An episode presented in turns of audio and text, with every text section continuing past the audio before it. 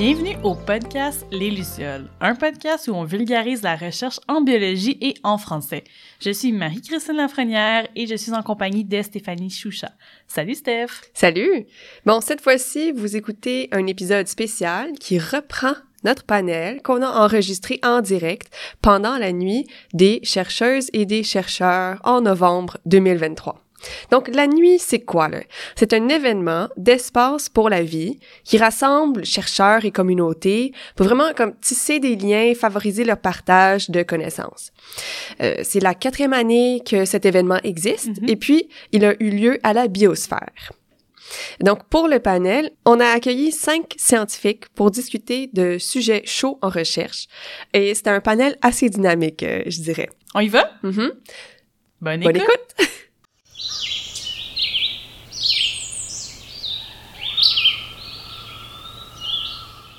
Donc, Nicolas Gruyer, bienvenue au podcast Les Lucioles en direct de la nuit ce soir. Merci. Merci d'être là. Nicolas, moi, quand j'ai su que le directeur du Biodôme de Montréal, c'était un scientifique trop cool, avec un diplôme de gestion, j'ai tout de suite été intriguée. Donc, finalement, je me demandais, c'est quoi les missions du Biodôme? Puis au-delà de ça, qu'est-ce qui t'a fait quitter le milieu de la recherche pour accomplir ce mandat-là? Bonne question. La mission du Biodôme. Déjà, le Biodôme, c'est vraiment une institution très particulière. Je ne sais pas si vous avez eu l'occasion de visiter dernièrement, mais à la suite des rénovations, le Biodôme, c'est comme une balade en nature. C'est-à-dire qu'on se balade à travers les écosystèmes, autant la forêt tropicale que le golfe ou l'érablière, et on est en immersion avec la nature. Donc, les animaux se baladent dans les différents écosystèmes, les oiseaux en interaction avec les plantes, les mammifères, les singes, etc. Donc le biodôme se veut vraiment, on présente l'écosystème. Donc il y a une partie où on veut faire de la sensibilisation auprès du public, de l'éducation, on reçoit beaucoup d'écoles, primaires, secondaires, etc. Mais aussi, on a tout le volet recherche et conservation qui m'intéresse beaucoup. C'est pour ça que j'ai fait le saut de venir au Biodôme pour pousser cet axe-là de recherche en conservation et finalement protéger la biodiversité. Mais d'ailleurs, tu as rejoint le Biodôme dans la dernière année. Oui. Donc, ce serait quoi ta vision pour les, mettons, 5 à 10 prochaines années pour le Biodôme? Oui, pour les 5 prochaines années, ce que j'aimerais amener le Biodôme, c'est qu'on soit une institution reconnue vraiment en conservation, qu'on développe encore plus nos programmes de conservation, donc que ce ne soit pas uniquement des espèces qu'on retrouve dans la forêt tropicale ou autre, mais aussi des espèces animales et végétales qu'on retrouve dans la région de Montréal ou au Québec. Et arriver donc à développer différents programmes de conservation. On en a quelques-uns avec la tortue des bois ou la rainette faugrillon, par exemple, où on réintroduit les animaux en milieu naturel. On veut essayer de protéger leur habitat, mais on fait ça aussi avec certaines plantes. Donc, c'est augmenter finalement notre portée, puis développer la recherche aussi de ce côté-là. Puis, ça peut être très varié, autant au niveau de la recherche en génétique, pour conserver le patrimoine génétique aussi des différentes espèces animales sur lesquelles on travaille, que ce soit en physiologie des poissons, etc., pour étudier leur adaptation. Donc, c'est vraiment pousser que le biodôme soit reconnu comme vraiment l'organisme de recherche en conservation et qu'on ait vraiment un impact sur le milieu. Ça me parle. Ouais. Est-ce que vous engagez? Moi, je finis bientôt. On va essayer. C'est sûr qu'après, l'idée, c'est aussi accueillir des étudiants gradués, maîtrise, doctorat, postdoc. Il y a plusieurs chercheurs associés, professeurs associés qui travaillent au biodôme. Donc, on veut vraiment développer ce mouvement de recherche, aller dans les demandes de subventions, etc., pour vraiment augmenter notre portée. Très cool. Je savais que le directeur du Biodôme était très cool. Puis justement, avec tes fonctions, je me dis, tu dois avoir accès à toutes les anecdotes qui se passent en coulisses. Tu as vraiment le golden ticket. Là. Tout ce qui se passe, tu le sais. Ça nous a donné envie de jouer à un jeu avec toi, avec le public. Donc, on va avoir besoin de votre participation. On va jouer à 2 mensonges, 1 vérité. Donc, on va essayer de deviner qu'est-ce qui s'est vraiment passé au Biodôme. Ça vous va? Parfait. Puis des anecdotes, je vous dirais, il y en a tous les jours. Donc, Donc, c'est ça. Donc, les trois anecdotes sont là. Est-ce que tu veux nous les lire? Et puis après, le public, on va vous demander de voter, de deviner laquelle s'est vraiment passée par applaudissement. Puis après, tu pourras nous expliquer tout ça. Oui, parfait. Donc, on t'écoute. La première anecdote, ça serait que deux femelles anacondas sont ensemble pensionnaires depuis à peu près une dizaine d'années au biodôme, puis qui ont donné naissance, l'une d'elles a donné naissance à des bébés l'an dernier. Donc, première anecdote. Permets-moi de douter. La deuxième anecdote, c'est qu'un bébé manchot royal est né et il a trois pères et une mère qui s'en occupent. Voilà. Et la troisième anecdote, c'est qu'au moins 1000 rainettes faugrillons sont nées cette année au biodôme. Il y a toujours deux stratégies. Hein. Soit tu y vas pour celle qui est la plus sûre, soit tu y vas pour la plus loufoque, parce que c'est impossible qu'on invente ça. Donc, je vous demanderai votre aide, vous, le public. Est-ce qu'il y en a qui, par applaudissement, pensaient que c'est l'anecdote A avec les anacondas qui est ce qui s'est vraiment passé au biodôme? OK. Un petit peu. Hésitant. Est-ce qu'il y en a qui pensent que c'est plutôt l'anecdote B avec les manchots? Un peu plus. Trois pères, ça vous parle? Puis sinon, l'anecdote 3, donc les rainettes faugrillons. Celle-là aussi est populaire quand même. Là. Mais je pense que c'est pas mal égal. Nicolas, c'est passé quoi au biodôme? Hey, qu'est-ce qui s'est passé? Donc, je sais pas. Est-ce qu'on y va dans l'ordre ou... je pense qu'on a le temps peut-être juste pour... parce que là, ce que tu me dis, on y va dans l'ordre, ça veut dire que... Ouais. Ça veut dire que les trois sont vrais? Ben, j'irais peut-être avec la première. Ah, vas-y. Ouais, qui semblait être un mensonge, mais en fait, ça s'est vraiment passé l'année passée. Donc, c'est ça, on a deux femelles anacondas jaunes qui vivent au biodôme depuis des années. Et on a eu des bébés. Donc là, surprise, c'est deux femelles et puis c'est assuré que c'est des femelles. Donc, qu'est-ce qui s'est passé? Donc, on s'est vraiment posé la question. Donc, il y a deux possibilités. En fait, soit il y a une femelle avant qu'elle arrive au biodôme, il y a eu un accouplement, puis elle a été capable de garder la semence du mâle en elle et puis à un moment donné de décider... De faire développer finalement l'embryon et d'avoir le jeune. Il y a cette possibilité-là. Ou l'autre possibilité, c'est le phénomène de parthénogenèse. Ça n'a pas été documenté au niveau des anacondas jaunes, mais ça a déjà été documenté chez d'autres espèces de serpents. En fait, la parthénogenèse, c'est un individu qui est capable de créer un embryon lui-même avec son code génétique, donc sans avoir besoin d'un mâle. Donc, on n'a pas encore la réponse, savoir qu'est-ce qui s'est vraiment passé. Est-ce qu'il y a eu un accouplement, puis la semence a été retenue pendant un certain nombre d'années, ou est-ce qu'il y a eu un phénomène de parthénogenèse? Donc là, on va être à l'étape de faire des analyses d'ADN. Donc, on va envoyer l'ADN à séquencer, ça va nous faire un test de paternité finalement, et on va voir si les jeunes anacondas sont des clones d'une des deux femelles ou pas. Puis ça va nous permettre même éventuellement de documenter ça dans la littérature scientifique, vu qu'au niveau de l'anaconda jaune, il n'y a pas eu tant de rapports de ce type d'événement. Donc, on est super intéressés. Petite question, qu'est-ce qui s'est passé avec les bébés? Ça, c'est moins heureux, je vous dirais, comme événement. En fait, au biodôme, comme je l'expliquais tout à l'heure, les animaux vivent tous ensemble, donc c'est vraiment des mélanges entre différentes espèces. Les anacondas partagent leur habitat avec des piranhas. Puis les anacondas vivent en partie aquatique et terrestre, et malheureusement... la femelle a eu les deux bébés proches de l'eau ou dans l'eau. On s'en a aperçu un petit peu trop tard. Bon, et puis les anacondas, pour eux, c'était comme un repas. Donc ça, c'est la fin un peu plus malheureuse, mais c'est le concept d'écosystème, de la vie en nature, où on a des interactions entre les différentes espèces animales. Et bon, dans ce cas-là, c'est ce qui est arrivé, mais on a quand même suffisamment de matériel, on va dire, pour aller plus loin dans l'investigation et savoir qu'est-ce qui s'est réellement passé au niveau de nos anacondas. C'est vraiment tout le temps qu'on avait avec toi, Nicolas, mais si vous aussi, comme moi et Steph, vous êtes curieux, curieuse de savoir ce qui s'est passé avec les deux autres anecdotes.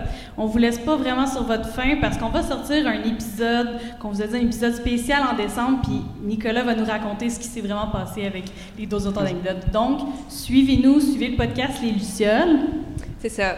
Et puis, donc, Nicolas Gruyer, écotoxicologue et directeur du Biodôme. Merci beaucoup d'être là avec nous ce soir. Merci, bonne soirée. Bye-bye.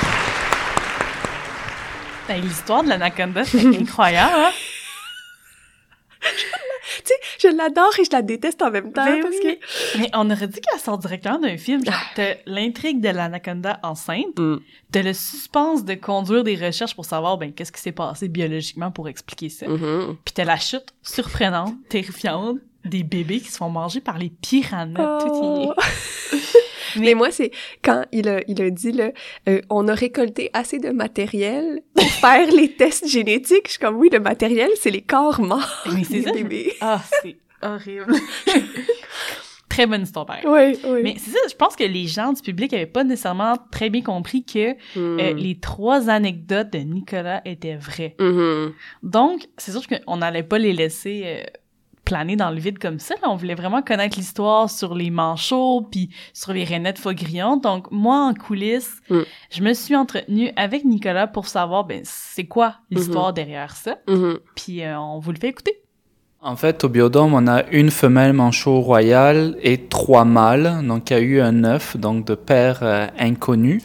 La maman a couvé l'œuf toute seule et quand l'œuf est éclos, ben, on savait pas qui était le père qui allait aider la mère à s'occuper. Donc, on a isolé la maman et son bébé, puis à un moment donné, quand le bébé avait quelques jours, on a décidé de le mettre ensemble avec les autres manchots en se disant ben, peut-être que le père biologique viendrait s'en occuper. Finalement, ce qu'on a observé, c'est que les trois pères ont pris charge du bébé manchot, donc une petite femelle, avec la maman. Donc, lorsqu'on les a mis ensemble, il y a vraiment eu un phénomène assez beau à voir, là. Tous les manchots se sont mis à chanter avec le bébé, un peu comme pour l'accueillir. C'était vraiment beau à voir. Et finalement, c'est ça. C'est les trois mâles qui sont occupés...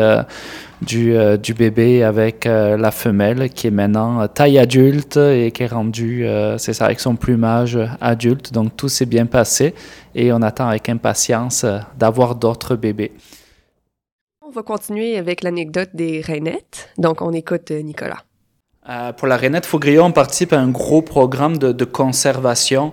La rainette faugrillon, c'est une espèce de rainette indigène qui est une espèce menacée parce que son habitat est détruit par bien souvent les constructions la viabilisation de terrain, finalement, qui détruit les milieux humides, donc ça détruit l'habitat, donc ça a un impact sur la rainette faugrillon. Nous, ce qu'on fait, on a à la fois des couples reproducteurs au biodôme, mais on récupère aussi des couples à maturité en milieu naturel qui s'accouplent et en fait, on récupère les œufs de tous ces individus. Donc, on récupère les couples, ils s'accouplent, d'un étang, on récupère les œufs et on ramène les deux adultes là où on les a trouvés le lendemain, mais on a tous les œufs que finalement on fait croître, donc les œufs, les têtards et finalement les petites rainettes, et après on va relâcher toutes les petites rainettes en milieu naturel dans des endroits où la survie des œufs et des têtards serait finalement plus difficile. Donc chaque année, cette année, on a relâché un peu plus de 1300 jeunes rainettes en milieu naturel. Donc ça donne quand même un bon coup de pouce finalement à cette population-là. Pour éviter, en termes de taux de reproduction, puis de réussite de reproduction.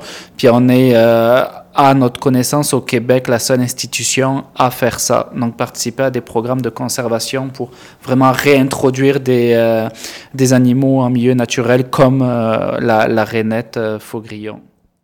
Wow! Mais je me trouve tellement chanceuse d'avoir pu avoir accès à ces histoires-là. Je pense que j'ai du mal à m'imaginer le reste des histoires, tu sais, d'avoir une panoplie de choses qui se passent avec tous les écosystèmes, tous les animaux qu'il y a au biodôme. Il va falloir le réinviter! Ah ben! Oui. Moi, je veux une job au biodôme. Oui, ça on le sait! On continue maintenant avec notre échange avec Lisa Dang, donc astrophysicienne et chercheuse postdoctorale à l'IREX, donc qui est l'Institut Trottier de recherche sur les exoplanètes. On écoute. Lisa, bienvenue au podcast Les Lucioles en direct de la nuit. Merci de m'avoir ici aujourd'hui, ce soir. Oh. Est-ce qu'on t'entend bien? Est-ce qu'on m'entend? Oui. Super. Lisa, je vais te poser une question, mais pour une raison que je pense qui est peut-être partagée avec quelques membres du public, là, vous me direz si c'est le cas pour vous aussi, j'ai toujours pensé que la physique, c'était super intimidant. Genre, ça fait peur. Est-ce que j'ai raison de penser comme ça? Si oui, pourquoi? Sinon... Ben, défait les mythes. Ben, en fait, je pense que t'as pas tort. Moi-même, j'étais intimidée par la physique. Puis si je pense à mon expérience au cégep, la physique a toujours été un des cours les plus difficiles en sciences. Je pense que ça crée un désintérêt très, très tôt. Mais je pense qu'au-delà d'être portrayé comme étant un cours difficile, il y a la culture autour de la science de la physique qui faisait en sorte que c'était un petit peu hostile, difficile à rejoindre. On peut le voir sur l'image ici.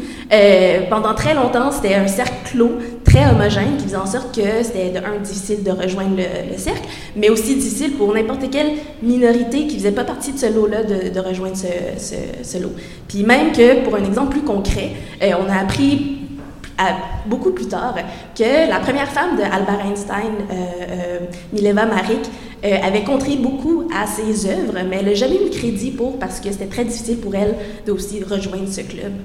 D'ailleurs, j'en profite pour faire une plug, là, mais l'Espace pour la vie, le Planétarium, ont conçu un autre podcast donc, qui s'appelle Les Nobel, puis ça met en valeur des femmes scientifiques qui ont peut-être eu des bâtons dans les roues, mais qui ont quand même brillé, mais qui ont peut-être été gardées dans l'ombre. Si ça vous intéresse de savoir ces histoires-là, ben je vous encourage à aller l'écouter. Puis, ben merci pour cette réponse-là. Je suis quand même rassurée de savoir que c'est peut-être pas moi le problème, du moins pas au complet. Mais là, je suis curieuse de savoir, d'abord, toi, pourquoi t'es restée dans ce domaine-là? Qu'est-ce qui t'a fait accrocher? Oui, ben c'est une très bonne question. Moi, je pense que, ben comme je le disais, vu que c'est portrayé comme étant quelque chose de difficile, ça crée un désintérêt très, très tôt. Moi, je pense que ce qu'il aurait fallu, c'est qu'au lieu d'introduire la physique comme la physique, on aurait dû donner un cours d'astrophysique à tout le monde. Mais l'astrophysique, pourquoi? Oui, ben dans le fond, l'astrophysique ou l'astronomie, c'est une des sciences les plus vieilles. Quand on pense à la physique, on pense souvent qu'il faut genre connaître les maths ou être capable de comme résoudre des équations différentielles pour comprendre quelque chose, alors que l'astronomie, vu que c'est tellement vieux, ça existait même avant les mathématiques, on est capable de l'expliquer sans nécessairement montrer une équation. Quoique les équations sont quand même belles. Donc, c'est ça. Donc, Lisa, tu t'intéresses particulièrement dans tes recherches d'astrophysicienne sur les exoplanètes chaudes. Donc, est-ce qu'on peut d'abord juste définir une planète? C'est bon, tout le monde, je pense, sait c'est quoi une planète, mais si tu me demandais de donner la définition, je ne sais pas si je serais capable. Et puis ensuite, donc, c'est quoi alors une exoplanète chaude? Et puis, finalement, ben, pourquoi c'est important de s'y intéresser? C'est d'excellentes questions. Fait que dans le fond, moi, pour de vrai, c'est l'astrophysique, le premier cours d'astrophysique qui m'a accrochée. Mais c'est une fois que j'ai appris c'était quoi une exoplanète que depuis, j'ai pu lâcher le domaine des exoplanètes. Fait qu'une planète, c'est défini par l'Union astronomique internationale comme étant... pas un soleil, donc pas une étoile, ça brille pas de elle-même, c'est une boule de roche ou une boule de gaz, mais qui est sphérique. Donc, un astéroïde, ça se différencie d'une planète parce que ça n'a pas nécessairement une forme sphérique. Puis l'autre définition, c'est quelque chose qui est en orbite autour du soleil et qui a aussi vidé ou enlevé tous les débris sur son orbite. Donc, c'est pour ça qu'il y a il y a quelques années, Pluton est devenu une planète naine plutôt qu'une planète normale. Mmh. Et donc, une exoplanète. Oui, une exoplanète. Donc, une exoplanète, c'est une planète qui, au lieu d'orbiter autour du Soleil, orbite une autre étoile qu'on voit dans le ciel la nuit. Puis moi, particulièrement, je m'intéresse à un type de planète qui s'appelle des planètes de lave. Donc, dans les 30 dernières années, on a découvert énormément d'exoplanètes qui sont vastement différentes des planètes qu'on connaît dans le système solaire. Puis une planète de lave, c'est comme une planète qui ressemble à la Terre, qui a la densité de la Terre. Par contre, elle orbite très, très proche de son étoile, même qu'elle prend seulement 6 heures, des fois, à juste faire le tour de son étoile. Donc, un an sur cette planète, c'est 6 heures. Mais parce qu'elle est tellement proche, elle reçoit énormément de chaleur de son soleil, ce qui fait en sorte qu'elle peut avoir des températures jusqu'à 3000 degrés Celsius. Fait que ça, c'est des températures qui sont assez hautes pour faire fondre les continents sur la planète. Donc, au lieu d'avoir des océans d'eau, on retrouverait des océans de lave. Puis dans le fond, on aime étudier ces planètes-là parce que par le passé, quand la Terre s'est formée, elle était aussi une planète de lave. C'était un environnement très chaud et chaotique qui faisait en sorte qu'au début, c'était une boule de lave qui s'est solidifiée pour former les continents qu'on connaît. Puis pourquoi c'est intéressant de s'y attarder, de s'y intéresser? Oui. Pourquoi nous autres, dans le public, on devrait dire hey, « c'est vraiment cool les exoplanètes ».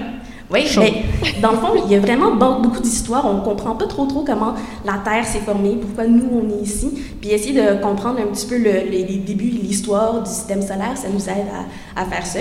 Malheureusement, on n'a pas de laboratoire où on peut créer une deuxième Terre pour savoir comment elle va évoluer. Donc, on cherche un petit peu à travers la diversité d'exoplanètes, des planètes qui sont un petit peu une version plus jeune de nous, une version plus vieille de nous, pour recréer cette histoire puis comprendre ce qui s'est passé puis ce qu'on va devenir. Ça fait du sens. Ben oui, c'est ça. Ce que je comprends, c'est quand on regarde les étoiles, on regarde notre passé et notre futur. Exactement. Moi, je t'imagine passer comme astrophysicienne, chercheuse postdoctorale. Je t'imagine passer toutes tes journées, un œil dans un télescope, une main qui prend des notes, je sais pas, sur la distance entre les exoplanètes, mais je me doute bien que c'est pas ça du tout. Tu peux-tu me dire, c'est quoi le travail d'une astrophysicienne comme toi, de jour en jour? Oui. Effectivement, je me rends pas au télescope moi-même parce que les télescopes que j'utilise, même s'il y a des télescopes sur la Terre, on a aujourd'hui aussi des télescopes spatiaux. Donc, ils sont comme des satellites qui orbitent autour de la Terre ou dans l'espace, mais au lieu de les pointer vers la Terre, on les pointe vers les autres étoiles. Le télescope avec lequel j'utilise pour étudier les planètes de lave, c'est le télescope spatial James Webb, où on peut voir les magnifiques photos ici. Malheureusement, une exoplanète, c'est un seul petit point de cette photo. Donc, c'est pas ces belles images-là souvent que je reçois. Par contre, je reçois un petit peu ça ici. Ça a l'air de rien, c'est des points qui font des formes ici, mais ça vaut de l'or. Ça nous permet de comprendre la composition de l'atmosphère de ces planètes-là. Puis, c'est ça. Bien, c'est ça. Donc, c'est assez différent de ce qu'on s'imagine avec un œil dans le télescope. Oui, exactement. Malheureusement, je ne peux pas me rendre au télescope spatial pour aller prendre les observations moi-même, mais par la magie de la télécommunication, on arrive à demander au télescope de regarder quelque part. Puis un jour, j'ouvre mon ordinateur, puis je reçois un courriel qui me dit « Voici tes données, tu peux les télécharger puis les regarder. » Fait que dans le fond, je me promène pas dans l'espace. On peut me voir comme étant une scientifique des données, mais au lieu de travailler avec des données de tous les jours, je travaille avec des données célestes. Oh. Y a-t-il quelque chose en particulier, puis je trouve déjà ton parcours très inspirant aussi, y a-t-il quelque chose que tu voudrais accomplir dans ta carrière? Oui, bien c'est sûr qu'à la recherche, je trouve ça palpitant.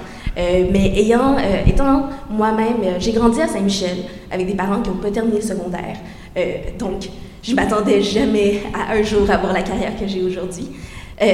Puis j'ai aussi remarqué que je détonnais beaucoup des gens qui étaient dans mon programme, de mon vécu, etc. Donc, un truc que j'aimerais vraiment essayer de faire, c'est rendre la science que je fais publique et accessible à tout le monde, mais aussi rendre le milieu dans lequel je travaille un petit peu plus accueillant pour tout le monde. Comme on peut le voir ici, ça c'est une photo de la conférence de femmes en physique qu'on a eue il y a quelques années ici. Puis, un autre truc, c'est que je trouve que j'ai vraiment de la misère quand on fait même de la vulgarisation au grand public, de rejoindre les milieux défavorisés par lesquels j'étais moi-même issue. Donc, c'est pour ça que cette année, j'ai décidé de collaborer avec des enseignants à Montréal-Nord, comme on peut le voir ici. Juste pour vous dire à tout le monde, il va y avoir une éclipse solaire le 8 avril, mais si vous habitez à Montréal-Nord, vous n'allez pas voir l'éclipse totale. Donc, l'éclipse est aussi un petit peu discriminatoire de ce côté-là, mais... dans le fond, ici, on essaie de former des jeunes ambassadeurs de l'éclipse pour qu'ils encouragent tout le monde à se promener vers le sud de Montréal pour pouvoir expériencer cet énorme événement astronomique qui va se passer. D'ailleurs, c'est pas mal tout le temps qu'on a avec toi, mais on parle de long en large de cette éclipse solaire, cet événement astrologique vraiment incroyable qu'il ne faut pas... Oh, excuse-moi. Bon, on va reprendre... cet événement astronomique qu'il ne faut pas manquer vraiment le 8 avril. On va en parler plus longtemps dans l'épisode qu'on va monter et qu'on va sortir mi-décembre. On va en avoir des nouveaux abonnés. Donc, Lisa Dang, astrophysicienne à l'IREX, merci tellement pour ton partage qui était à la fois scientifique, à la fois très personnel. J'ai beaucoup apprécié mon moment ici avec toi. Merci beaucoup. On applaudit. Merci. Steph, astrologie ou astronomie? Ben là, c'est clair pour moi. C'est astrologie. Non! Non, mais c'est une blague! Okay. J'ai eu peur. Non. Mais cet échange-là était vraiment incroyable. Il était ponctué de moments très scientifiques sur sa recherche, mais aussi de moments personnels.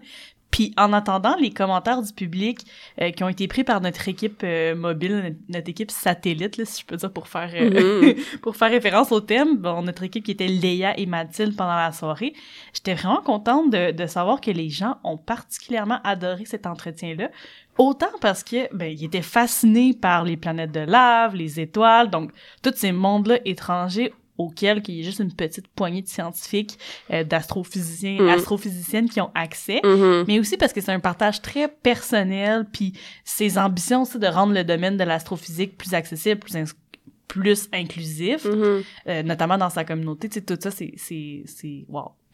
Puis je pense surtout, ben, dans sa communauté, ça fait vraiment le lien avec ce qu'elle nous explique pour l'éclipse, comment elle est en train de travailler avec ou de former des jeunes qui peuvent, eux, après, aller dans leur communauté puis expliquer plus cet événement. Donc, on l'écoute nous parler de l'éclipse. L'éclipse solaire qu'il va avoir, c'est le 8 avril. Donc, le 8 avril, ce qu'on va voir à Montréal, c'est une éclipse totale. Fait que ça veut dire que la Lune va complètement cacher le Soleil momentairement, pendant peut-être quelques secondes à quelques minutes, dépendamment de où on va être. Okay. Puis ça, c'est la première fois qu'on voit ça. La dernière fois que c'est arrivé à Montréal, c'était en 1932. Fait que ça fait quasiment 100 ans depuis la dernière fois. Ben c'est ça, je connais pas trop la date de quand la prochaine va être, mais je pense que c'est dans les années 2100 quelque chose. Fait que les chances qu'on soit encore en vie à Montréal sont nulles.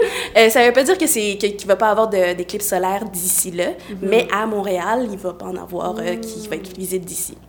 Fait que dans le fond, ce qui se passe le 8 avril, c'est de un, il faut être dans le sud de Montréal parce que quand t'es dans le nord de Montréal, tu vas être à l'extérieur de ce qu'on appelle le chemin de la totalité. Fait que tu vas juste voir une éclipse partielle, tu vas pas voir le soleil complètement caché, mais si t'es au sud de Montréal, tu vas le voir.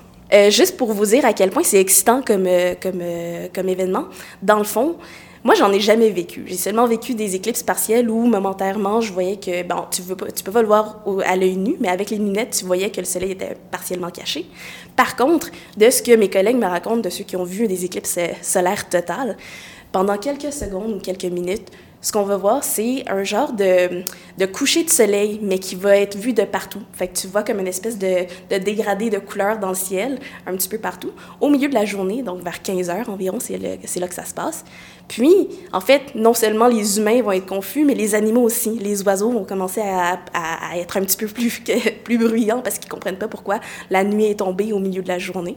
Wow! Oui. Puis après ça, si on n'a pas de nuages et qu'on arrive à voir le ciel vraiment clair, ce qu'on va voir, c'est une espèce de trou noir dans le ciel parce que le soleil est caché momentairement. Ah, c'est tellement intéressant! Oui. Non, c'est quasiment spirituel comme expérience, dans le fond. Je pense que pendant les quelques secondes juste avant l'éclipse, ce qu'on voit aussi, c'est que toutes les ombres autour de nous deviennent ultra claires parce qu'il y a une majorité des rayons du soleil qui sont cachés. Et puis, est-ce qu'il y a des choses particulières à Montréal? J'imagine que toi, tu vas être très impliquée dans cet événement-là. Qu'est-ce qui se passe pour toi en tant qu'astrophysicienne durant une éclipse solaire? Oui. Fait que dans le fond, ce qui se passe pour moi, je travaille avec une école à Montréal-Nord. Comme je vous le disais, si t'es dans le nord de Montréal, tu risques de pas pouvoir voir cette totalité. Donc, le but vraiment, c'est de sensibiliser les gens pour qu'ils sachent de quoi qu'ils se fâchent le 8 avril, mais qu'ils se déplacent aussi vers le sud pour pouvoir voir cette éclipse-là. Donc, je travaille avec des enseignants où on va former des jeunes de 6e année pour qu'eux-mêmes soient ambassadeurs de l'éclipse et aient toute l'information nécessaire pour quand voir l'éclipse, comment voir l'éclipse, de manière sécuritaire, puis comprendre un petit peu le phénomène qui se passe. Il y a comme une grosse roche qui se place entre le soleil et nous. Puis, dans le fond, le 8 avril, je vais être avec eux. On va se déplacer probablement au parc Jean-Drapeau près d'ici pour voir l'événement en direct. Si vous voulez plus d'informations, on a un site web qui s'appelle eclipsequebec.ca où vous allez trouver toutes les informations nécessaires pour où voir, comment voir, quand voir, puis vous préparer pour le 8 avril. Ouais, il faut en profiter. Sortez chez vous de chez vous à 15h le 8 avril 2024. Assurez-vous d'être à l'extérieur, que ce soit pour quelques minutes. Tu sais, l'événement au total va durer quelques heures, mais pendant quelques heures, on voit juste le soleil tranquillement se faire couvrir. C'est pas très, très intéressant, mais je pense que le gros morceau, ça va être à 15h quand on a la totalité. En tout cas, j'aime beaucoup, beaucoup les points de vue de Lisa. Je les ai trouvés très enrichissants durant la soirée. Puis c'est sûr que le 8 avril 2024, je vais sortir de chez nous à Longueuil, parce que Longueuil, on est dans l'éclipse totale. Je vais traverser le fleuve. Puis tu viendras chez nous. Absolument. À ne pas manquer. Mm-hmm, mm-hmm. Donc là, on termine le panel avec 3 professeurs chercheuses, Cécile Aenishaenslin, Catherine Girard et Céline Vaneeckhaute. On écoute. Pour la dernière partie de la conférence, on reçoit 3 chercheuses qui, a priori, ne se connaissent pas et donc n'ont pas collaboré ensemble. Accueillez chaleureusement Cécile Aenishaenslin, professeure chercheuse en médecine vétérinaire de l'Université de Montréal. Catherine Girard, professeure chercheuse en écologie microbienne de l'Université du Québec à Chicoutimi. Et Céline Vaneeckhaute, professeure chercheuse en génie des procédés verts à l'Université Laval.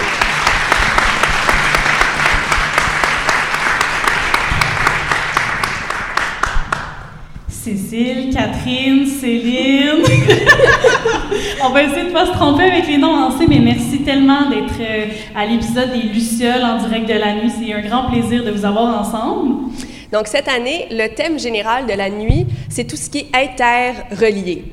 Donc, quand on regardait vos profils de chercheuses, MC et moi, on a remarqué que, bon, évidemment, vous avez des profils très différents, mais vous avez aussi plusieurs points en commun. Donc, l'idée ce soir, c'est à travers cet entretien qu'à la fin, vous nous proposiez un projet de recherche que vous pourrez faire en collaboration. Donc, nos questions vont vous guider à cet objectif-là.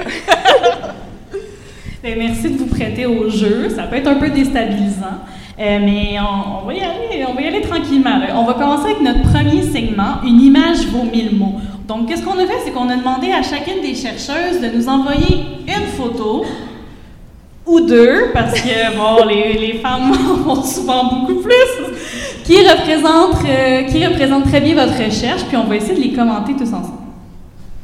Oui, donc pour la première, on a des photos de Cécile. Donc, si Catherine et Céline, on peut aussi tourner l'écran, là. Donc, si vous pouviez commenter en 1 ou 2 ou 4 ou 5 mots, là, qu'est-ce que ces photos vous disent sur la recherche de Cécile? Je vous laisse aller. En 4 ou 5 mots? Quelle indication ça vous donne? On est en paysage forestier, mettons. On est en train de prendre des mesures, mais il y a aussi un petit ziploc. Fait que j'ai l'impression qu'on ramasse de petites choses, peut-être des bourgeons, peut-être des insectes, peut-être des feuilles. Oui, j'ai pas grand-chose à ajouter, là. En première vue, on dirait en foresterie, là, oui, c'est ça, quelque chose là-dedans. Mais oui, on peut aussi regarder peut-être la maladie des arbres, je sais pas. En tout cas. Les gens l'ont content, ils ont l'air d'avoir du fun. C'est l'important. Cécile, est-ce qu'ils ont visé dans le mille avec la foresterie, la maladie des arbres, les gens contents? Bien, j'ai entendu 2 mots qui me parlent, santé et... quelque chose qu'on cherche au sol, peut-être des insectes. En fait, c'est pas tout à fait des insectes qu'on cherche dans notre cas, on cherche des tiques, qui sont plutôt une petite bestiole de la famille des araignées et non des insectes. C'est ce qu'on voit sur la photo qui est à votre droite. Puis à gauche, en fait, vous voyez Jessica qui fait partie de notre labo, qui, elle, est en train de poser une caméra-trappe, une caméra de chasse finalement, qui va prendre des photos de la faune qui va passer par là. Donc, qu'est-ce qu'on fait? Bien, moi, ma recherche, c'est sur les maladies qui se transmettent par les tiques, les zoonoses, dont la maladie de Lyme, par exemple, qui est vraiment au cœur de mes travaux. Et puis, ce qu'on fait avec cette caméra-là, c'est d'essayer de capter le passage et d'avoir une donnée sur l'abondance des cerfs dans l'environnement, parce que les cerfs, ce sont les hôtes principaux des tiques adultes Et on sait qu'il y a une corrélation entre la présence de serre dans l'environnement et la présence de ces tiques-là. Donc, on veut suivre ça au fil du temps, puis essayer de mieux comprendre comment différents paramètres climatiques, écologiques vont avoir un impact sur l'émergence de ces maladies-là. Super intéressant. On va tout de suite passer aux photos de Catherine. Donc, si Cécile et Céline, vous voulez nous partager, qu'est-ce que vous voyez de ces photos-là? Il a l'air de faire froid, c'est ce que j'ai dit. Ouais, on est plus dans le nord ici. Peut-être des mesures de la glace, la profondeur, au niveau des changements climatiques suivis. Le tube, là, c'est pour prendre des carottes de glace, ça, je suppose. Ouais. Donc peut-être qu'on cherche quelque chose là-dedans. Plus à droite, là, la gauche. En tout cas, la gauche, j'ai moins d'idées que ça représente. Catherine, est-ce qu'ils ont relevé des éléments qui font vraiment partie de tes axes de recherche? Oui, bien, j'ai pas été assez exigeante dans mes photos, visiblement, parce que vous êtes vraiment dans le mille. Moi, je suis écologiste de la glace, en fait, donc ça peut sembler bizarre, parce que qui dit écologie parle de relations avec les organismes vivants, puis on pense que la glace, comme le glacier qu'on voit ici sur la photo, que c'est super stérile et aride, mais en fait, c'est plein de vie. La glace, il y a des formes de vie microbienne unicellulaire absolument spectaculaires qui vivent là, puis sont très intéressantes parce qu'en fait, ils forment la fondation de nos écosystèmes. Et c'est comme des super adaptés, en fait, de leur milieu. Les organismes qui vivent dans la glace sont à la limite entre le gelé, la phase liquide de l'eau, puis ils peuvent beaucoup, beaucoup nous apprendre, en fait, sur la façon dont la vie se développe dans des milieux extrêmes. Fait que ce que vous voyez ici dans la photo, c'est une photo qui a été prise sur un glacier à peu près 700 km du pôle Nord. On est vraiment à la péninsule nordique du Canada, un système qui est en grand changement, puis effectivement, l'espèce de baril orange et rouge que vous voyez sur la photo, c'est un carottier. Fait que nous, on sort des carottes de glace dans lesquelles on essaie de comprendre les formes de vie qui s'y développent, puis moi, l'objectif de ma recherche, en fait, c'est de comprendre qui sont ces organismes qui vivent dans la glace, comment est-ce qu'ils arrivent à survivre dans la glace, mais surtout, qu'est-ce qu'ils font quand ils en sont relâchés par la fonte. Fait que c'est ce que vous voyez dans la photo qui est à la gauche. On a une chute, en fait, une cascade qui vient d'un glacier en fonte. Donc, une grosse partie de mon travail, c'est de comprendre qu'est-ce qu'ils font ces organismes uniques, super adaptés, une fois qu'ils sont libérés, en fait, de la cryosphère, des habitats gelés. Merci. Fait que pour lire l'origine de la vie, on peut regarder les étoiles ou les carottes de glace. Passons maintenant aux photos de Céline. Donc, même principe encore, Catherine et Cécile, qu'est-ce que ça vous dit sur la recherche à Céline? C'est plus difficile. Ça a l'air de se passer en peut-être laboratoire. On voit du matériel de laboratoire. Je ne sais pas ce que c'est, les petites boules, par exemple. Quel matériel ça peut être? Je pense que le petit emoji a l'air de se poser la même question que moi. Bien, c'est indiqué si on laisse l'échantillon quelques minutes dans le laboratoire, puis il y a l'air d'avoir quelque chose qui s'est déplacé. Fait qu'est-ce qu'il y a eu, mettons, accumulation de gaz ou quelque chose qui fait que le petit chapeau est parti du seau? C'est un bon guess. Ouais, c'est un très bon point. En fait, j'ai voulu montrer vraiment un classique qu'on a avec tous les nouveaux étudiants, en fait, qui entrent dans notre laboratoire. On ne fait pas seulement la recherche en laboratoire, mais je trouvais ça drôle pareil. En fait, nous, on travaille sur la valorisation des matières résiduelles et la récupération des ressources de l'eau. Mais entre les matières résiduelles, on a évidemment des boues humaines aussi, donc des résidus humains, des crottes et tout ça. Un des procédés qu'on utilise souvent, c'est la biométhanisation. Pour produire des biogaz et donc les réutiliser comme source d'énergie. Mais si on reçoit des bidons, justement, de digestats, de résidus, en fait, dans notre laboratoire, c'est vivant. Et les étudiants, ils pensent pas, donc ils laissent les bidons fermés. Mais donc, le lendemain matin, ils entrent dans le laboratoire et puis ils voient le couvercle comme 4 mètres plus loin. Et ça, d'ailleurs, c'est un classique aussi. On dit que tu n'as pas étudié dans notre domaine quand tu n'as pas eu, en fait, des crottes dans ta face. C'est vraiment ça. Puis à droite, en fait, ça, c'est un des produits. Donc, on produit des biogaz, mais à partir du résidu, après, on peut encore aller récupérer des ressources. Et ici, on voit, en fait, des engrais qu'on a récupérés à partir des résidus qui restent, donc riches en nutriments, là. Donc, on voit vraiment qu'une image vaut 1000 mots. Là, on en a eu 6000. Mais donc, c'est ça. Donc, ça nous donnait déjà beaucoup d'indices. Mais on va continuer l'enquête avec un jeu de « Je n'ai jamais ». Donc, on a relevé des des anecdotes ou des passages qu'on a trouvé assez loufoques dans les pré-entrevues avec vous les trois. Et donc, l'idée, c'est que si vous vous sentez concerné, il faut lever la main et puis on va alors vous demander des explications. Donc, le public, vous pouvez jouer aussi, mais ça m'étonnerait que vous leviez la main. Donc, on va y aller avec le premier énoncé. Donc, je n'ai jamais eu le surnom de Dame Caca dans les médias. Donc, si vous avez déjà eu le surnom Dame Caca, j'aimerais ça que vous vous manifestiez puis vous m'expliquiez comment ça. Et moi, après ton témoignage, je suis sûre que je mérite le titre. J'ai rien eu en face, donc... Est-ce que vous voulez nous dire, commençons par toi, Catherine, pourquoi on t'a appelée la Dame Caca dans les médias? Je suis microbiologiste, mais j'ai pas toujours travaillé sur les glaciers, sur la glace et la neige.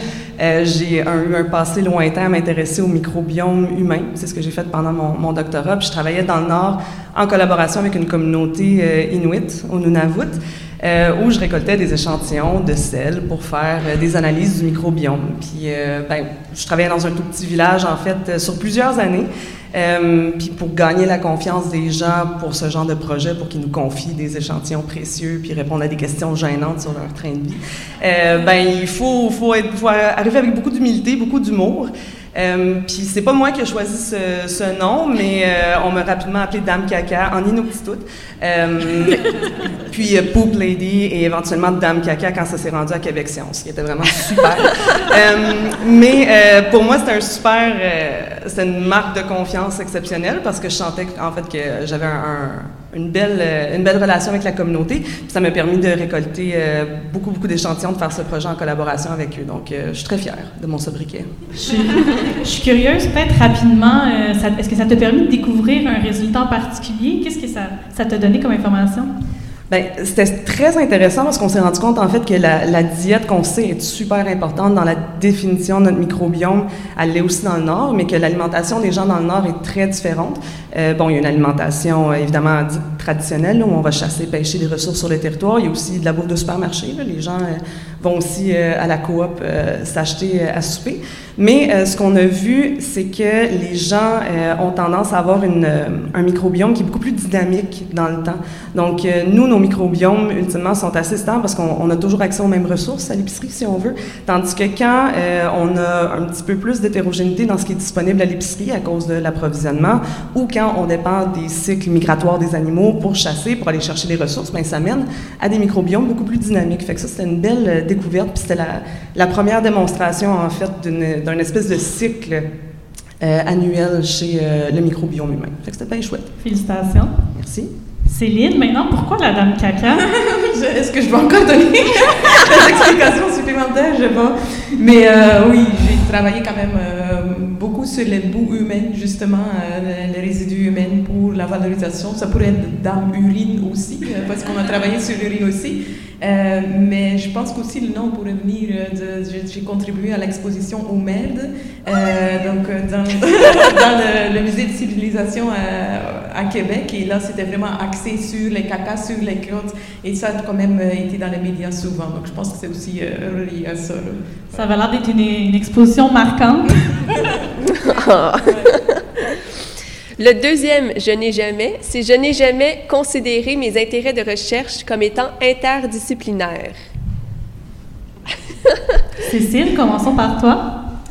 Oui, comme je l'ai expliqué, dans mon laboratoire de recherche, on s'intéresse vraiment aux zoonoses. Donc, c'est vraiment déjà par définition interdisciplinaire parce que c'est dans l'interface des sciences vétérinaires et de la santé humaine. Donc, déjà, en partant, on a deux disciplines. Après, nous, ce qu'on essaie de faire, en plus d'essayer de comprendre vraiment comment les facteurs environnementaux ont un impact sur l'émergence de ces maladies qui sont transmises par les animaux, on essaie aussi de développer des interventions qui vont pouvoir prévenir ces maladies-là. Puis là, on a besoin de toutes autres sortes de disciplines, notamment des sciences sociales, économiques, pour nous aider à peut-être changer les comportements humains dans certaines circonstances, adopter des bons comportements de prévention pour se prémunir des piqûres de tiques, etc. Donc, dans mon laboratoire, on adopte vraiment cette approche-là que nous, on appelle une seule santé, qui reconnaît cette interdépendance entre la santé des humains, des animaux et des écosystèmes, et que donc, si on veut régler ces problèmes-là, comme les zoonoses qui sont très complexes, bien, on doit travailler ensemble à l'interface de plusieurs disciplines, en transdisciplinarité même, en impliquant aussi les gens des communautés, les citoyens, à trouver des solutions innovantes. Je me trompe ou tu as aussi plusieurs chapeaux? Tu n'es pas que chercheuse? Bien, je suis professeure, donc j'ai les mandats de professeur qui vont avec.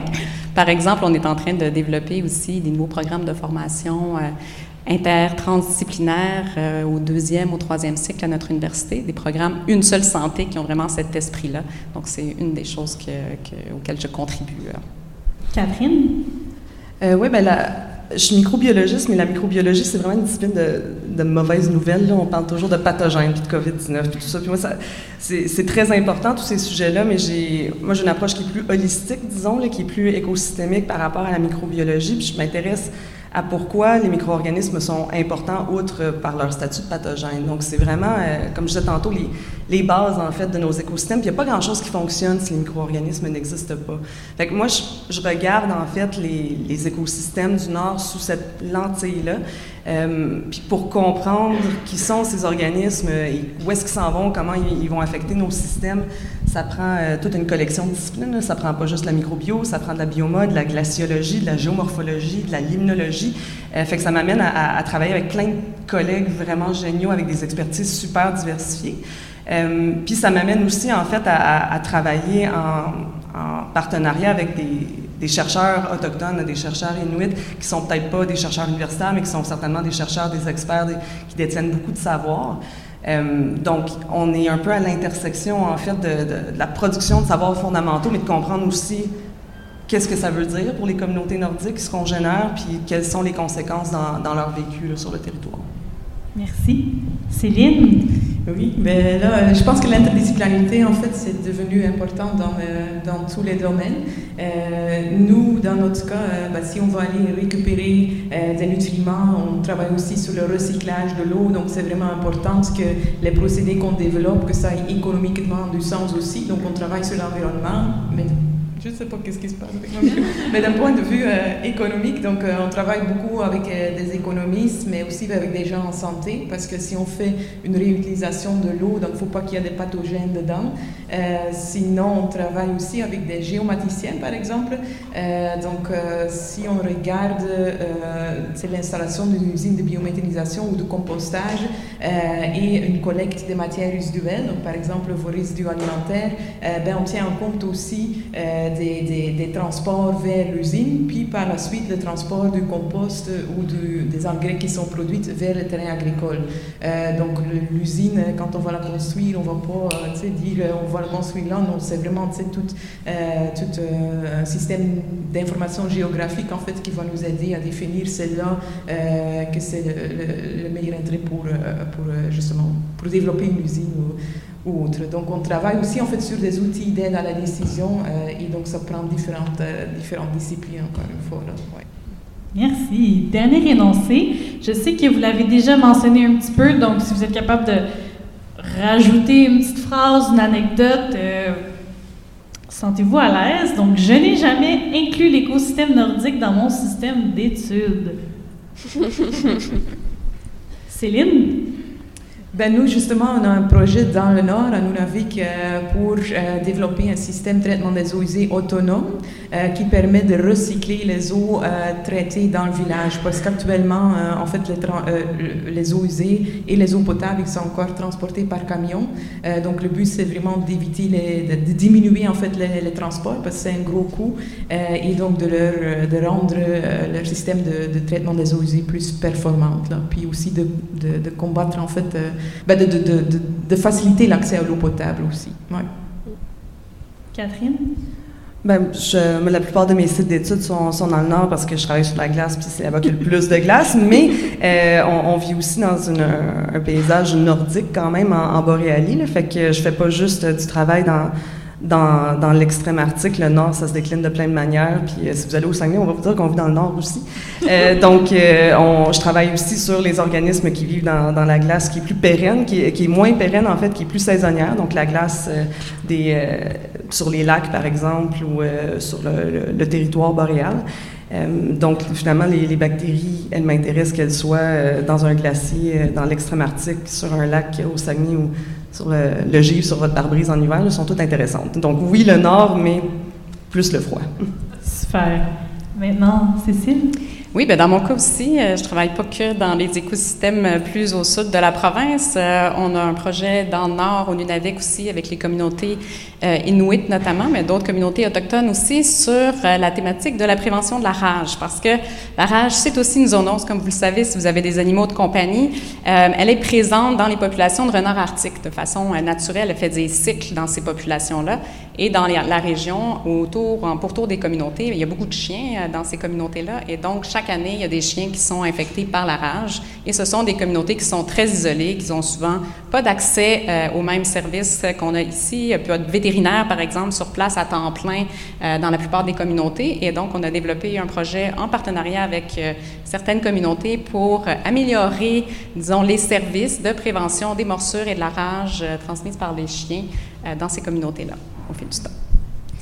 Mais bon, moi, je trouve qu'on apprend vraiment beaucoup et rapidement avec ce jeu de questions.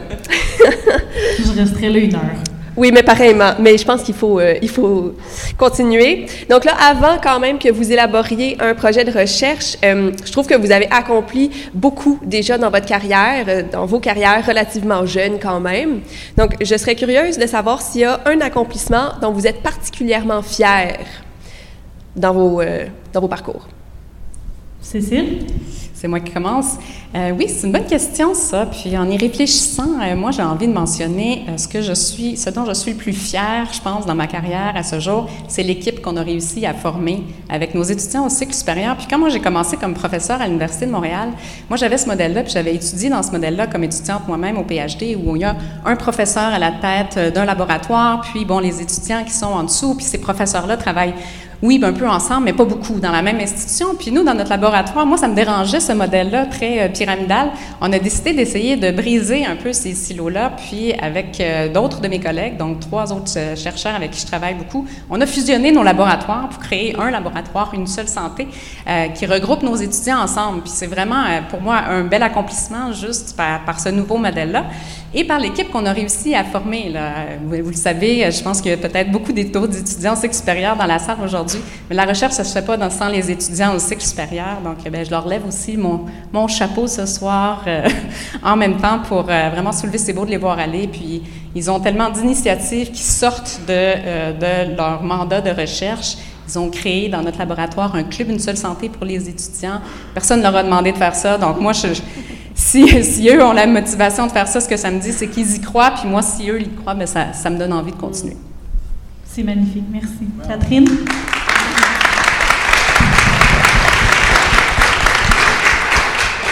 Je vais y aller dans la même veine un peu parce que je me rappelle de mon doctorat, je l'ai fait dans un endroit incroyable, dans le même laboratoire où Marie-Christine étudie en ce moment. Mais un doctorat, c'est un gros défi en fait, puis on entre vraiment en équipe avec les autres étudiants et étudiantes du labo, mais aussi avec la personne qui est à la tête du laboratoire. Puis moi, un immense accomplissement en fait, c'est quand ma première doctorante m'a approchée en fait pour me demander si j'étais intéressée à travailler avec elle pour sa thèse. C'est une personne qui est super talentueuse, c'est la personne qu'on voyait dans la photo tantôt, qui est créative, donc je respecte beaucoup le travail, puis j'étais tellement fière qu'elle m'approche moi pour venir embarquer dans cette aventure-là avec moi, parce qu'effectivement, la science, ça se passe juste grâce aux étudiants, aux étudiantes, là. Donc pour moi, d'avoir été choisie, c'est un immense accomplissement, puis j'espère que ça ne sera pas la dernière personne à me choisir, mais j'en suis très fière pour cette première. Merci. Céline? Ouais, moi, ça va un peu dans le même sens aussi, là, mais en tout cas, moi, ce qui me rend le plus fière, je pense, c'est de voir, c'est de former la relève, en fait, c'est de voir les étudiants que j'ai enseignés, mais aussi les étudiants donc, qui étaient dans mon équipe de recherche, de les voir plus tard sur le marché du travail, dans un domaine relié à l'environnement, puis partager leur passion dans les réseaux sociaux, puis tout ça, je trouve ça me rend chaud, quoi, ça me donne chaud, quoi. Parce que, tu sais, on sait qu'on a transféré notre passion à eux, puis que voilà, de leur voir réussir dans leur carrière, c'est vraiment, voilà, c'est satisfaisant. Ouais.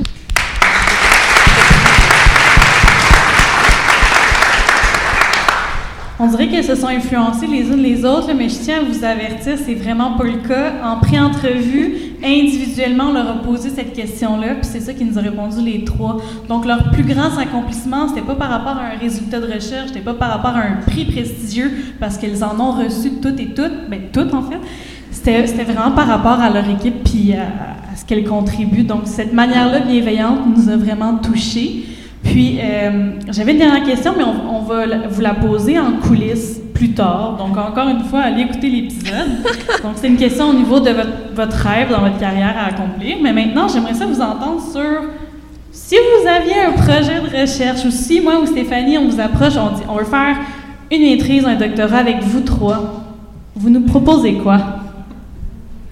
Je vous laisse aller. Moi, je pense que ça pourrait être peut-être sur, justement, parce que vous avez déjà travaillé sur les cacas, sur le recyclage, parce que personnellement, pour moi, ce serait intéressant de savoir quel microbiome sont là-dedans, justement, parce qu'on sait que, justement, ce qu'on mange ou les entrants de la biométhanisation, que ça va influencer, en fait, le digestat ou les engrais qu'on va pouvoir produire après. Et les conditions optimales d'un réacteur, on va les ajuster en fait à la composition et aux bactéries qu'on a dedans. Donc je pense que là, ce serait vraiment intéressant. Puis si on pense par la suite au recyclage, ben là, je voyais un lien là avec les pathogènes potentiels qu'il pourrait y avoir dedans et les maladies autour de ça. En tout cas, ça c'était ma petite idée là, mais... Ben, moi, j'embarque pour les cacas parce qu'il y a beaucoup d'agents potentiellement zoonotiques là-dedans. Mais est-ce qu'on peut aller au-delà des cacas puis regarder le microbiote qui pourrait être aussi ailleurs, dans l'environnement, dans les écosystèmes? Parce que nous, il y a une des grandes questions qu'on se pose dans notre laboratoire, c'est comment on mesure ça, la santé d'un écosystème? Puis je me demande s'il y a peut-être des éléments dans vos expertises qui pourraient contribuer à répondre à cette grande question-là, parce que si on veut les préserver, surtout dans des écosystèmes très abîmés par la main humaine, notamment dans les milieux très urbains ou périurbains ou agricoles, bien, on ne sait plus de quoi ça avait l'air, ces écosystèmes-là en santé avant, donc peut-être de votre côté, ça pourrait aussi nous aider. Rapidement, Catherine, parce que je vois le temps filer, là. Oui, bien, rapidement, il faut garder le caca, là, clairement, parce que c'est comme le cœur de ce qui nous unit, mais on peut aller aussi vers ce qui viendrait d'animaux, par exemple, pas nécessairement d'humains.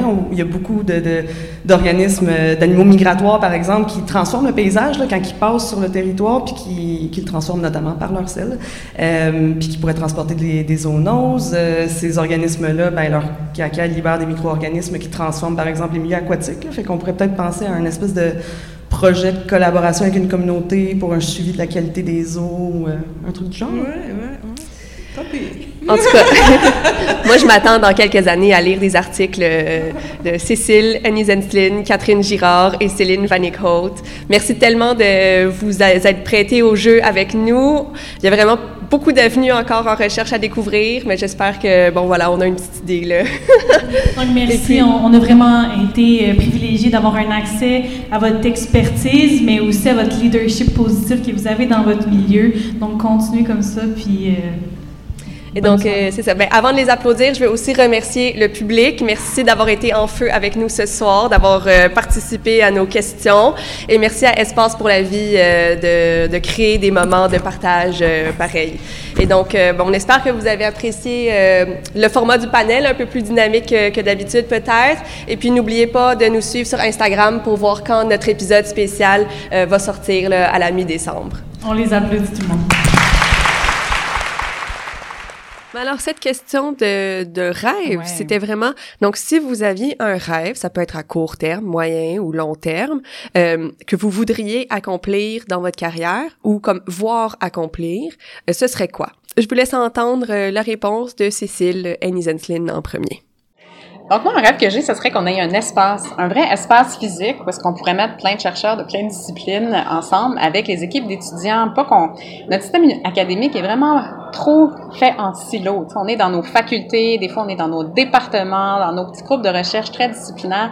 Puis j'ai constaté que ça favorise pas du tout ces échanges-là, cette approche-là intertransdisciplinaire qui, moi, est super importante dans mes travaux. Mais qu'on ait un espace pour regrouper des profs, des étudiants de différentes disciplines ensemble avec aussi des citoyens qui pourraient utiliser cet espace-là, tu sais, un espèce de concept, un laboratoire vivant, genre Living Lab, où on pourrait aussi tester des idées qui viennent des citoyens sur des innovations qu'on pourrait mettre en place pour mieux prévenir, par exemple, la dégradation des environnements naturels dans les milieux périurbains, puis donc la prévention de l'émergence des maladies transmises par les animaux. Ça serait vraiment un de mes rêves qui est peut-être ambitieux, mais que j'aimerais pouvoir réaliser, disons, à long terme. Et maintenant, on écoute la réponse de Catherine Girard. Ben, un rêve très long terme, là, j'espère le voir de mon vivant, ça serait de pouvoir participer à la création d'une université nordique, mettons. Parce que la recherche a quand même un lourd passé colonial. Dans le Nord, on a eu beaucoup de recherches extractives. On a encore du chemin à faire. Mais ça serait vraiment génial, en fait, d'avoir une institution de production des savoirs, de collection des savoirs qui serait basée dans le Nord, gérée par des gens du Nord, où les travaux seraient pilotés par des personnes du Nord, puis où on pourrait vraiment faire un maillage meaningful, si on veut, là, ou pertinent, ouais, des savoirs scientifiques, occidentaux, des savoirs autochtones. Donc ça prendrait beaucoup de travail, évidemment, mais puis ça prendrait, moi j'appelle ça l'université, mais peut-être que ça n'aurait pas exactement la forme d'une université telle que nous, on la conçoit dans le Sud. Mais je pense qu'un milieu, en fait, pour faire de la recherche par le Nord, pour le Nord, dans le Nord, ça serait vraiment génial. Ils n'auront peut-être pas besoin de gens comme moi pour y contribuer, mais si moi, je pouvais aider à ça, j'en serais très, très, très fière.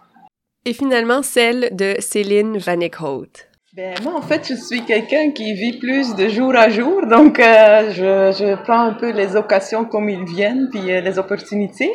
Mais si je dois réfléchir à quelque chose, là, mettons, à moyen terme, si j'ai le temps, moi, j'aimerais ça vraiment développer comme un show à la télé pour rendre les gens plus conscients sur des thèmes, justement, reliés à l'environnement, leur donner les informations nécessaires, puis des choses de même, ouais. Steph, toi, si t'avais un rêve, je te prends peut-être au dépourvu, mais Ouf. OK, un rêve pour les lucioles. Mais mettons, prends un semi-réaliste, là. Tu prends quoi? Mais, tu sais, on parle tout le temps de, mettons, faire rayonner la recherche en français, tout ça. Mm-hmm. Je trouve qu'on fait déjà beaucoup d'efforts pour la recherche québécoise, mais il y a tellement de recherche qui se fait en français dans le monde entier. Tu sais, il y a beaucoup de pays qui font partie de la francophonie. Donc, tu sais, imagine-toi une saison, là, où chaque épisode, c'est... Je te vois déjà rire, mais attends, là! Chaque épisode, c'est un biologiste d'une université dans un autre pays. Mm-hmm. Donc, mettons, qui nous raconte son projet de recherche, que ce soit, mettons, doctorat, par exemple. Ouais. Donc, une personne du Maroc, une personne de la Belgique, une personne de la Martinique, une personne... donc, ce serait, mettons, les lucioles à l'international. Je pense que ça peut se faire. Mm-hmm. Donc, à voir. Oui. Et toi? Je réfléchis jamais à où s'en va le podcast, nécessairement trop loin. Là. Je suis juste comme, OK, on va faire une 3e saison, je veux juste finir mon doc aussi, en parenthèse. C'est ça. Ah, tu fais un doc? Mais oui, c'est ça. Fait que je pense que c'est juste de continuer, puis de continuer d'avoir des idées créatives, mais peut-être un sujet que j'aimerais avoir aussi.